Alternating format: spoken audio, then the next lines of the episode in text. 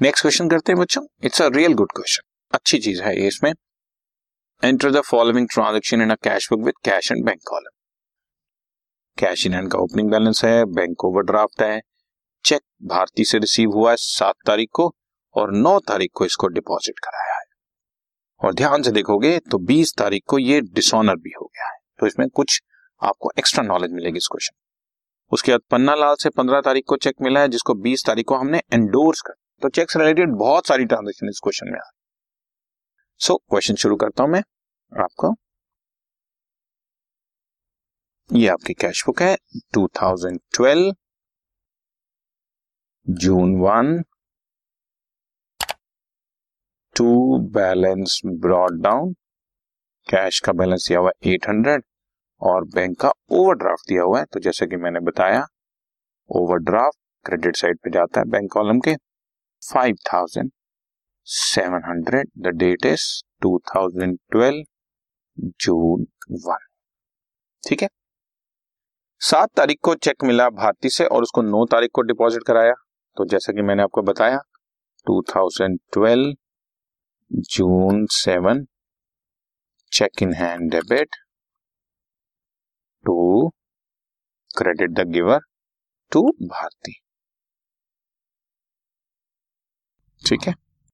Amount is three thousand two hundred and fifty rupees और नौ तारीख को इसको हमने बैंक में डिपॉजिट करा दिया।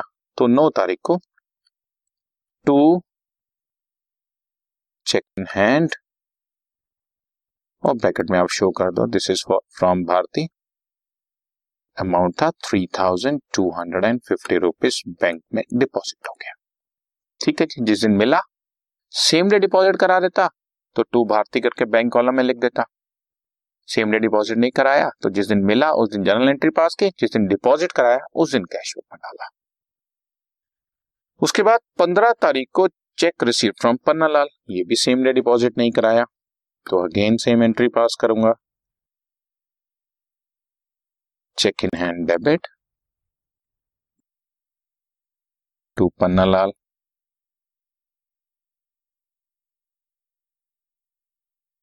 amount is twelve hundred और 20 तारीख को भारती का चेक डिसऑनर हो गया।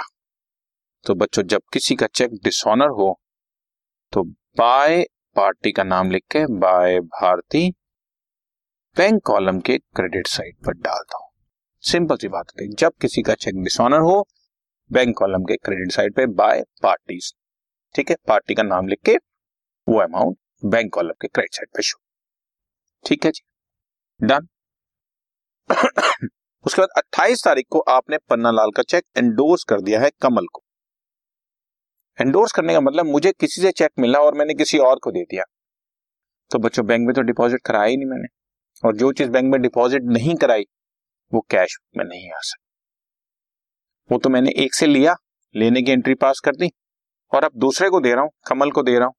सो एंट्री पास कर दूँगा। Debit the receiver Kamal debit to credit what goes out to cheque in hand ठीक है?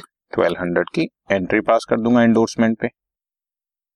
ये रिसीव किया मैंने और ये एंडोर्स कर दिया। ये मैंने कैश बुक में तो लिखना ही नहीं है बिकॉज़ बैंक में तो डिपॉजिट ही नहीं कराया।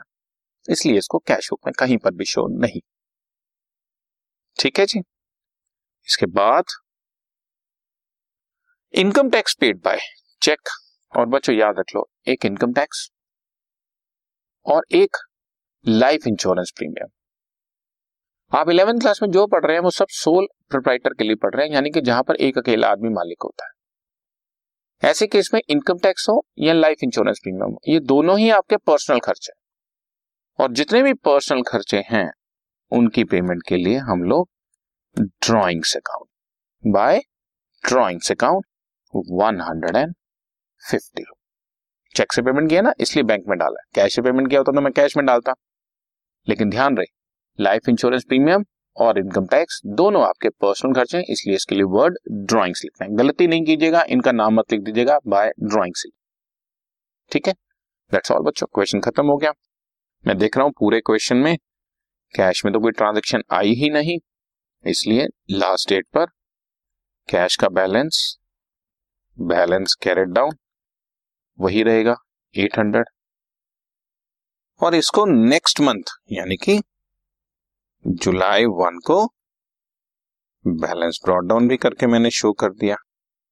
अब मैं अगर बैंक का टोटल देख रहा हूँ तो बैंक बच्चों, क्रेडिट ज़्यादा है। तुम देख रहे हो?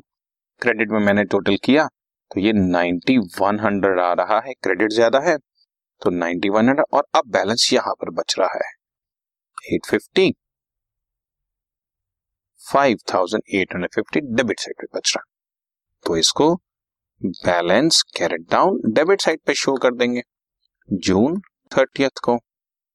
और फिर इसी तरह से जुलाई वन को इसको रिवर्स साइड पर बाय बैलेंस ब्रॉड डाउन कर देंगे, five thousand eight hundred and fifty rupees मैं इस चीज़ को दोबारा से रिपीट करता हूँ। कैश का तो बच्चों, जो टोटल था वो एज इट इज़ बैलेंस बच गया और इस बैलेंस को, जैसा कि मैंने बताया रिवर्स साइड पर ब्रॉड डाउन कर देते हैं। लेकिन बैंक बैलेंस का क्रेडिट साइड ज़्यादा है। क्रेडिट साइड मैंने टोटल लिखा नाइन्टी वन हंड्रेड इस नाइन्टी वन हंड्रेड को यहाँ लिखा और उसमें डेबिट साइड के टोटल को मैंने माइनस किया तो बैलेंस बचा five eight five zero debit side पे बच रहा है।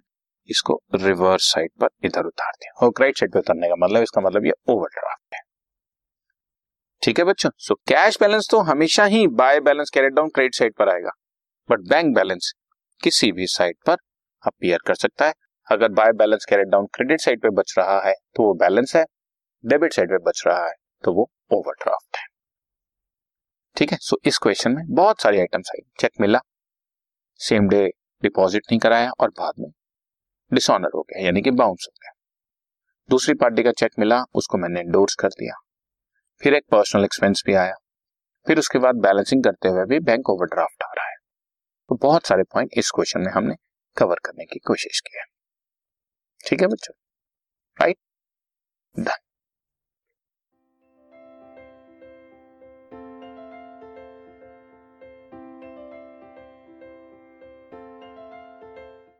this podcast is brought you by Hubhopper Shiksha Abhiyan अगर आपको ये पॉडकास्ट पसंद आया तो प्लीज़ लाइक शेयर और सब्सक्राइब करें और वीडियो क्लासेस के लिए शिक्षा अभियान के यूट्यूब चैनल पर जाएँ।